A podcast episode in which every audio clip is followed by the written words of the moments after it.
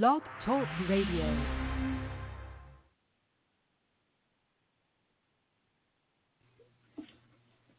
Hi, everybody. This is uh, Silvio Canto in Dallas, uh, Texas on Wednesday, July the 19th, and welcome to our commentary. You know, I had a chance uh, a little bit during lunchtime to watch uh, the whistleblowers who are in front of the House committee today. And, you know, I obviously have not seen the entire presentation, and I'm sure more information will come out uh, today or tomorrow if they come back tomorrow. But I can tell you this much, and I tweeted about this a few minutes ago. The whistleblowers must be hitting their targets. They must be hitting their targets because the only thing the Democrats are talking about whenever they get a chance, the only thing they're talking about is Trump. All they do is talk about Trump and Trump this and Trump that and Trump this and Trump that. Uh, so I think these whistleblowers must be hitting their targets. Now, again, I don't know who these people are. I can only go by impression. It sounds to me like they're serious people. It sounds to me like, you know, someone who's willing to go in front of a committee and take an oath and with the risk of perjury, uh, you know, that someone like that is probably pretty serious. I, you know, if you go in front of a committee and you lie, you're going to go to jail for committing perjury. Uh, so these are serious people, and I think what they're saying needs to be listened to. Again, the mere fact that the Democrats are talking about Trump every time they get a chance to talk about something tells me, tells me at least, just from a quick observation, that these whistleblowers are hitting their targets. They are hitting their targets uh, whenever whenever they speak. Uh, just a quick note, I have a post over at the American Thinker today. Uh, you can check it out at the American Thinker or go to my blog. I republish all my American Thinker stuff on my blog. And my post today is about Senator Manchin and the possibility that he runs uh, as an independent in 2024. Now, it wouldn't be independent, uh, an independent party. It would be in what is known as the No Labels Party, which is a party that uh, a couple of people have put together, including former Senator uh, Joe Lieberman. At the moment, I don't know if that's going to happen. But I think if the No Labels Party can get itself in all 50 states, they're not right now in 50 states, if they can get there, I think he could be a very effective uh, campaigner because he is a, a, a knowledgeable man and someone who could appeal to people who may not be interested in one party or another. Who does he hurt? At the moment, I would say he hurts Joe Biden more or the Democrat more. But, you know, it's so early to tell uh, who really who really knows.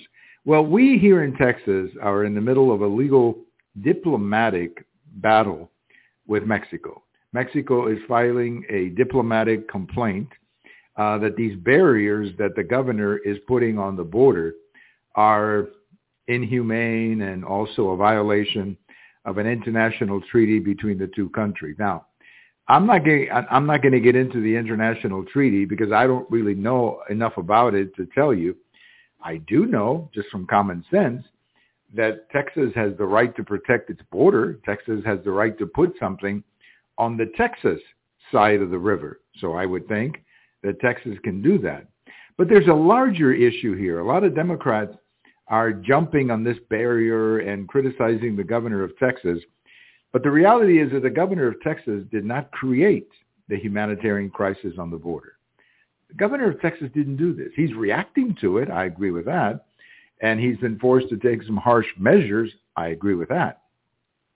But he's not responsible for the humanitarian crisis. There's two parties responsible for it. The Biden administration and what's happening in Mexico. The Biden administration decided not to pay attention to the border.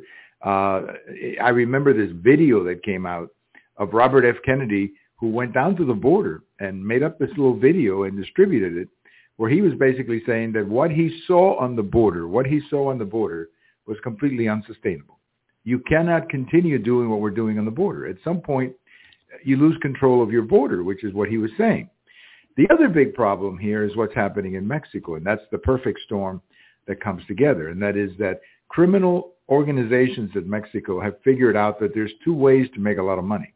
One is obviously drugs, bringing fentanyl in this case to the United States, and the other one is trafficking people, human trafficking. And This is uh, for the Mexican criminal organizations has become a very profitable business. And unfortunately, the government government of Mexico cannot do anything about it.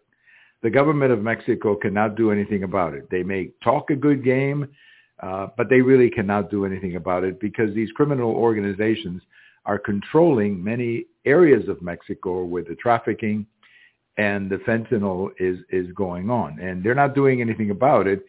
Again, I don't think they can because I think they've lost control of significant parts of Mexico. So that's how you get the humanitarian crisis, the perfect storm between, you know, between what's happening in Mexico and the absence of leadership of the Biden administration. And that's what creates the humanitarian crisis on the border. Look, I've lived in Texas. It's going to be 39 years. It was 39 years ago in July that I came here. So I've been here almost 40 years.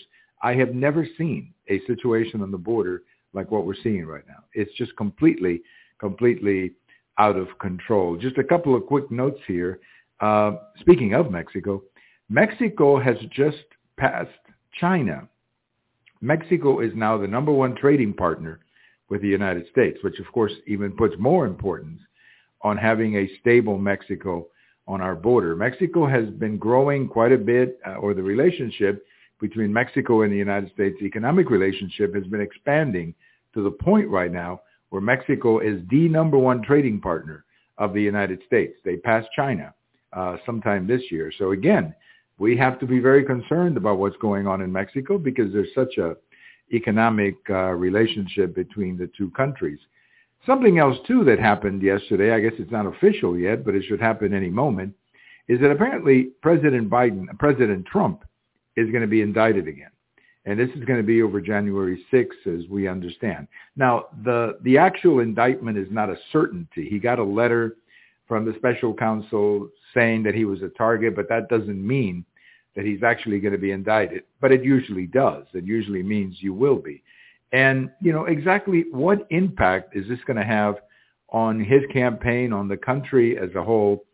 I was listening to the governor of Georgia, Governor Kemp, who I don't think that he and Trump are the best of buddies. You know, they had a little problem uh, between them regarding the, the 2020 election and what happened in, in Georgia. I mean, Kemp is a Republican, but I don't think he's a, a big fan of, of Donald Trump. And Governor Kemp came out and said something that is very profound, and I hope people are listening to this in the special counsel's office. He basically said, if you're going to go after the president of the United States, you better have such a strong case that it's overwhelming, that it doesn't even get to a case. I mean, it doesn't even get to a trial because it's so overwhelming that the accused will cut a deal somehow to avoid having to go to trial. Well, the case in New York doesn't fit that. I mean, the case in New York is a joke, and everybody knows that. Uh, the case over documents, I mean, they're still talking about that, but not a lot of people think that's a strong case. And now this one over January 6th, I'm not exactly sure what they're going to base the indictment on because you cannot indict President Trump because he gave a speech. I mean, he said, by the way, during the speech, if you listen to it, that people should walk peacefully uh, and lawfully uh, to to the Capitol. So he didn't encourage anybody. He did not encourage anybody to go and uh, attack uh, the Capitol. The other thing too is that the attack in the Capitol was already happening before the president uh, finished uh, speaking. And I think you could argue, as I do, that the attack in the Capitol was made possible not so much because of what Trump said, but because of the fact that the Capitol was not uh, was not protected.